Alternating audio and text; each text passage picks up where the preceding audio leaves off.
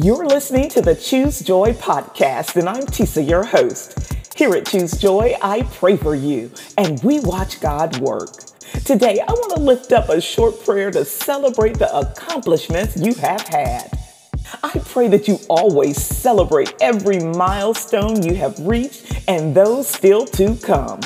Let the favor of another birthday or anniversary reveal how much the Lord has been on your side this and every year.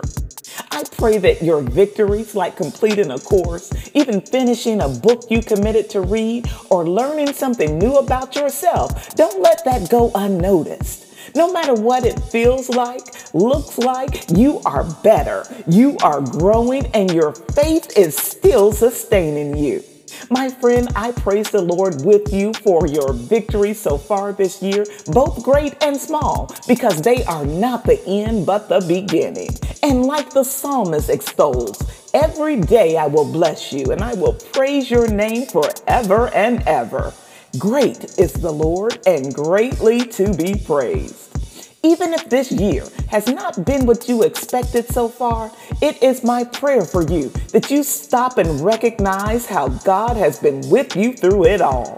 I celebrate with you today that you did not give up and that the spirit that lives in you is still greater than the world. And now, Father God, you are our hope. You have shown us your goodness and your mercy, and we are in awe of you.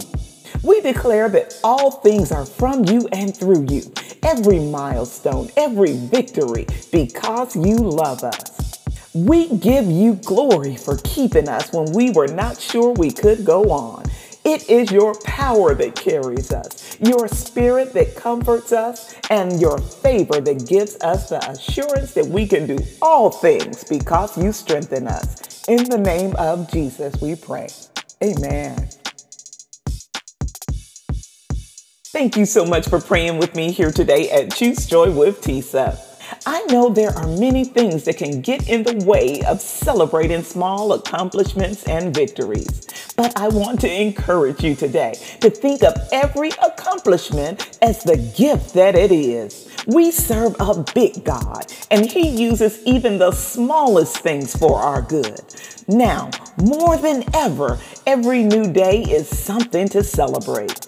I touch and agree with you that we will rejoice in the Lord always. Again, I will say rejoice. Before you go, take a second to leave a thumbs up, a comment, and subscribe if you are new. If you are listening on YouTube, you can turn on the notification bell so you get an alert for tomorrow's prayer. You can also sign up at tisajones.com to receive the prayers by email.